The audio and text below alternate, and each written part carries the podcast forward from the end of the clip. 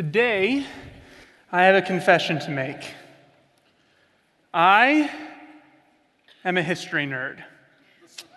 And I'm sure that elicits many groans from one portion of you and many claps of agreement from others. And so, if you're someone like me, or really if you're someone who's remotely passionate about anything at all, you've likely had a conversation like this. So, Ben, what is your favorite class in school? Well, I really like my history classes. I always have. I don't know what it is, I just find history especially interesting.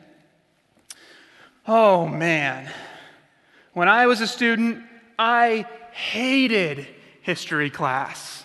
All of that reading and writing and talking about dead people all the time such a downer. I don't know how you do it. Yeah, well, I guess it's not for everyone, but I really like it. And again, if you're like me, you probably left that conversation a little hurt. Maybe even feeling insulted, wondering why this person would bother to ask you what your favorite class was, only to put you down when they heard their response. But the reason I love history so much is because throughout all of my time in school, I have had teachers who have shown me that history affects not only my life, but the lives of those around me. And so, I want to take you back in time to a colonial trading hub, a bustling metropolis inhabited by displaced and disgruntled locals alongside expatriated slaves. Two groups of people all trying to advance themselves in society. You see, since this city has become a colony, it has experienced a huge economic boost. It has built new infrastructure, and it has become the epicenter for the accrual of wealth and status the exchange of good and ideas, a figurative promised land for those seeking to get ahead in the world. As you walk down the street toward the city center, you'll see on either side of you tents for merchants and shops along the road, interspersed with places of worship. On one side, you see a man, maybe an activist or a herald, standing on top of a crate, the top of a flight of stairs, with a small group of people huddled around him listening to the ideas he is proposing. And you think to yourself, my, what a wonderful place this is. Teeming with diversity, open discourse of ideas, and opportunities for economic advancement. However, as you look more closely, something doesn't quite sit right. You overhear two other men, clearly visitors of some sort talking about the rumors they've heard of this place. That its people will do absolutely anything to get ahead, even if it means betraying their own families. As you continue down the causeway, you literally feel the tension impeding your progress as neighbors exchange suspicious glances. You hear merchants and traders haggling over the exchange of goods not in seeking one another's best interest, but in true bitterness, trying to take advantage of the other. Finally, you arrive at your destination a small church you've heard about on one of your previous journeys. You make your way inside just as the morning service is about to begin. You take a deep breath And you sit down at the back of the congregation. You sing a few familiar songs, and then everybody sits down. One man stands up and begins teaching.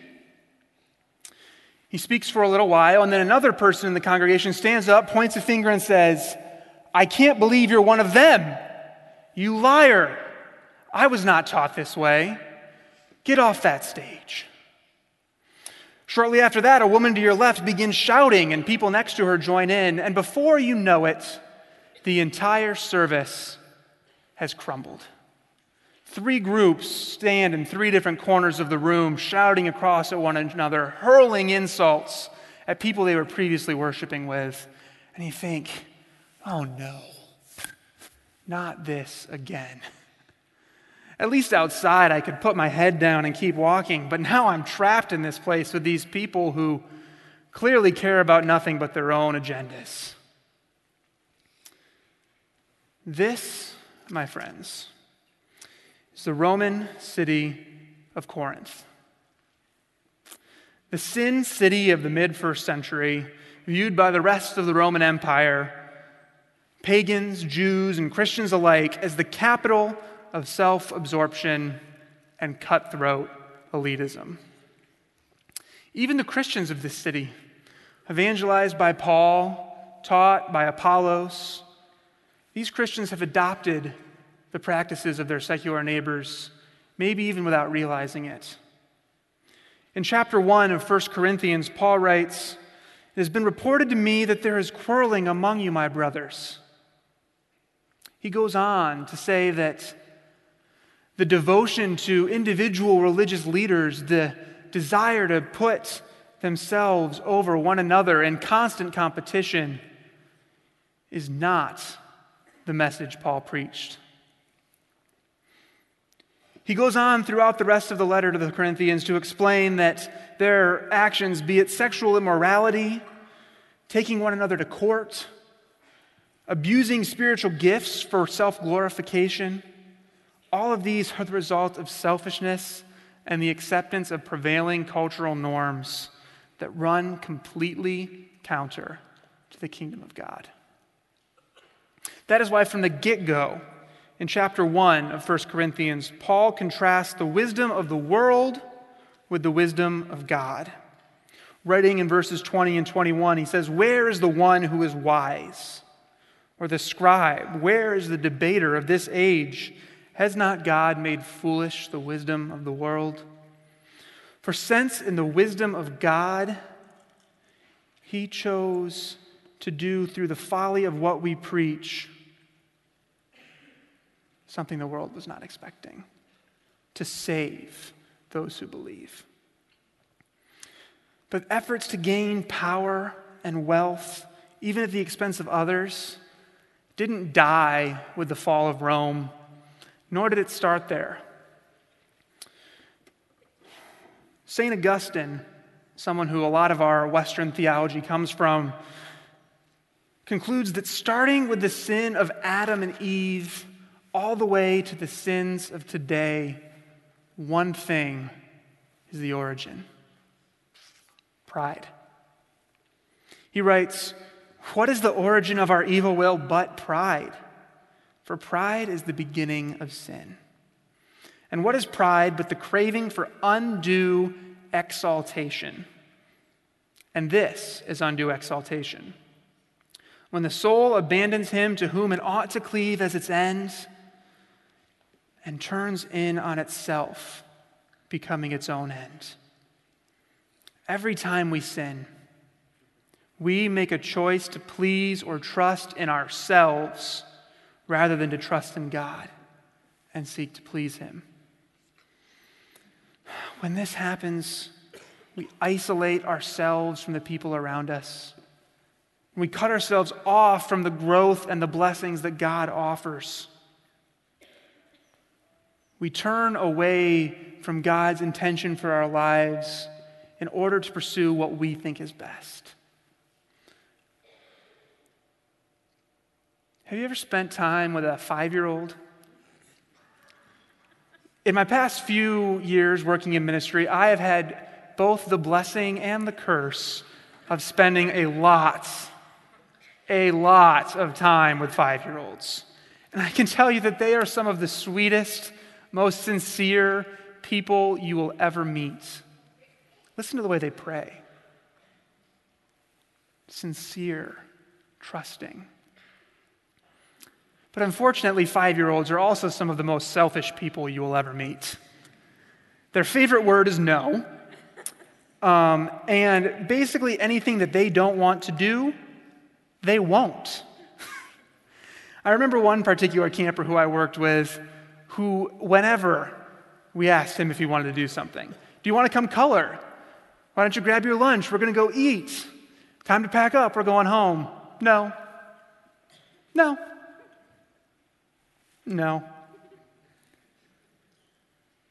And this particular camper always wanted to do one thing play Monopoly. he loved this game so much that he would pull it out of the shelf and sit by himself, just circling the board, giving himself money, building houses. it was really something. But because he always wanted to play Monopoly, because he never wanted to do what we had planned for the group, he missed out on a lot of really, really great things. On our field trip to the water park, he asked me, I kid you not, 25 times, when can we play Monopoly? and he missed out on friendships with many of the other kids at camp because he never wanted to do what other people were doing. He never wanted to sacrifice his own desires for the sake of those he cared about. And while most of us have probably forgotten what it's like to be five years old, I don't think our experience is all that different. We too insist upon having our own way, having everything line up with our preferences, rejecting people who want to do things differently than we do. When asked to do something a little bit uncomfortable, our first answer is often no. This pride and self centeredness is exploited by our enemy and by the ways of the world, perpetuating lie after lie, convincing us that we need to preserve and satisfy ourselves rather than look to God. To cling to our possessions, our desires, our status, and our wealth instead of giving up them up to God to experience the life that He offers. In their pride, the people of the Corinthian church caved. They caved to the lie. The lie that says their own individual point of view, their own preferences, their own success was the end game. They believed that people devoted to a particular Christian teacher had a greater claim to truth than those devoted to another. They believed that they could pursue their sinful desires and reckless chasing after material gain while still maintaining a right relationship with God and their neighbors. They believed that their spiritual gifts were superpowers meant to elevate themselves rather than the grace of God meant to build up the community. And honestly, I think that the lies that the Corinthian church believed aren't all that different from the lies we believe today, even here at Indiana Wesleyan. How many of us have fallen into the trap of thinking that we must pursue the right degree or have the highest GPA, even at the expense of our relationships our time with God, or our integrity? How many of us have left our room in the morning or made a comment in class thinking to ourselves, man, I hope people are impressed by me. I hope people think that I'm the stuff. Or here's a common one How often do we believe the lie that in order to be happy and successful and fulfilled, we need to be married? Because all truly happy, fulfilled, and successful people have spouses. What about this one? That anyone who disagrees with me is either incompetent, hypocritical, or straight up evil. These are the lies that make up the wisdom of the world. Lies which deceive us into believing that our way and our own interests are going to lead us to a rich and satisfying life. But they're not. They're the lies that tell us that anyone who comes at things from a little bit different angle or offers a little bit of pushback, be it political, cultural, or theological, so pretty much everybody else is either an obstacle, an enemy, or a tool to use for our own advancement. But God has made foolish the wisdom of the world. Paul's first letter to the Corinthians is focused on teaching them a more excellent way the way of the cross. The way that says, my own interests are going to be set aside for the sake of love. In chapter 1, verse 18, Paul states, The word of the cross is folly to those who are perishing, but to us who are being saved, it is the power of God. The cross, a Roman torture device, the universal sign of defeat and death. This is the tool that God used to show his love and power to win the ultimate victory and make true life and joy available to us. This is the message Paul preached to the Corinthians and wants us to hear today. There's a more excellent way. That rather than coming first in glory and grandeur, Christ came in lowliness and love, forsaking comfort and honor and power that we may be given life and that we may follow in his footsteps. When the wisdom of the world says that we must have a certain look to be successful, the wisdom of God says you are fearfully and wonderfully made. When the wisdom of the world says you need to have a certain degree or amount of money or a spouse in order to be fulfilled. The wisdom of God says, The Lord is my shepherd, I have all that I need. When the wisdom of the world says, Take it easy, live it up, your comfort and pleasure is the most important thing. The wisdom of God says, Take up your cross and follow me. When the wisdom of the world says, Pick a side, our side is good and their side is evil.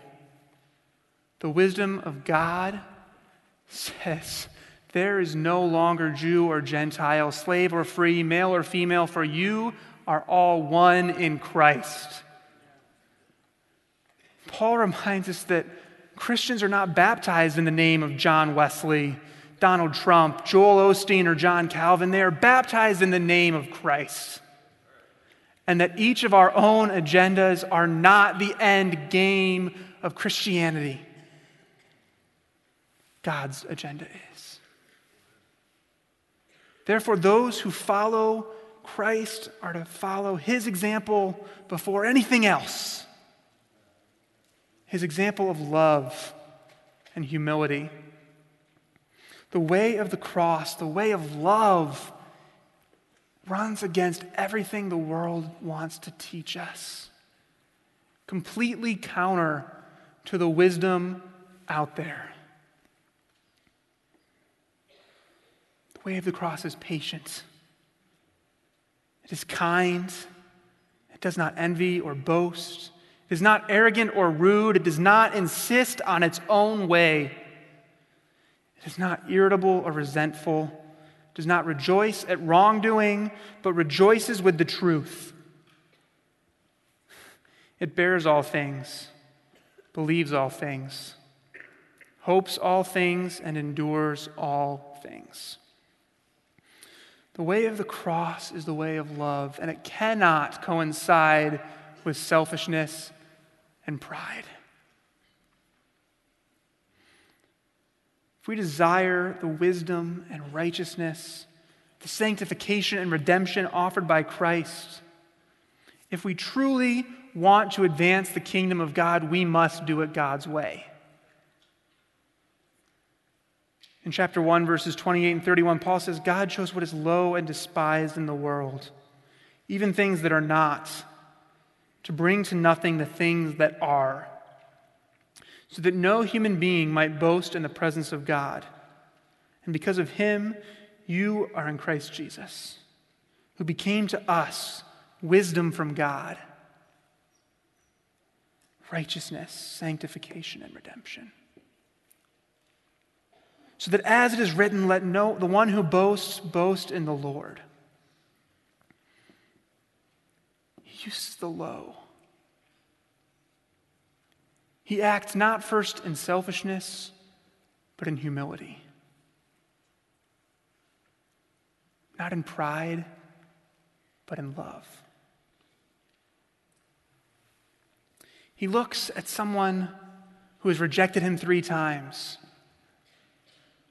a Galilean fisherman, and says, On this rock I will build my church. He looks at a violent Pharisee and says, He is my chosen instrument to proclaim my name. He looks at a perfectionist, all too aware of his own imperfections and shortcomings, and says, Even though you still are figuring most of this out for yourself, I'm calling you to teach. This is God's way. Turning the way of the world upside down, running counter to everything that we've been taught for the sake of love, making his power known through weakness. The wisdom of God, the way of the cross, says that the last shall be first that whoever wants to save his life must lose it. Blessed are the poor in spirit, for they, theirs is the kingdom of God. And a whole host of other things that to the world seems like foolishness. That when we hear it, we say, What? This is the truth that counteracts the lies of the world. The truth that reminds me that it's not all about myself, my opinions, my success, my desires. It reminds me to let go of these things for the sake of a way far more excellent the way of the cross, the way of Jesus Christ. When we let go our desire to be recognized or successful or comfortable, we begin to walk in the way of Christ and participate in the work the kingdom of God. So, next time you catch yourself insisting upon a certain restaurant for dinner, or about to make a comment you know will make you sound intelligent, the next time you look down on a brother or sister in Christ because of their political opinion or theological view of something that really isn't all that important, consider the way of the cross. The wisdom of God. If we are to become the people and the community that God intends, this is the way it has to be. Living our lives His way and not our own. Instead of saying me, me, me, we're saying Him, Him, Him. So I ask, whose wisdom will you choose? The wisdom of the world, which leads to broken relationships, constant need to be satisfied. And ultimately death, or the way of God, which leads to right relationships, life, and joy. The way the cross, the way of Christ who was crucified, the source of our life.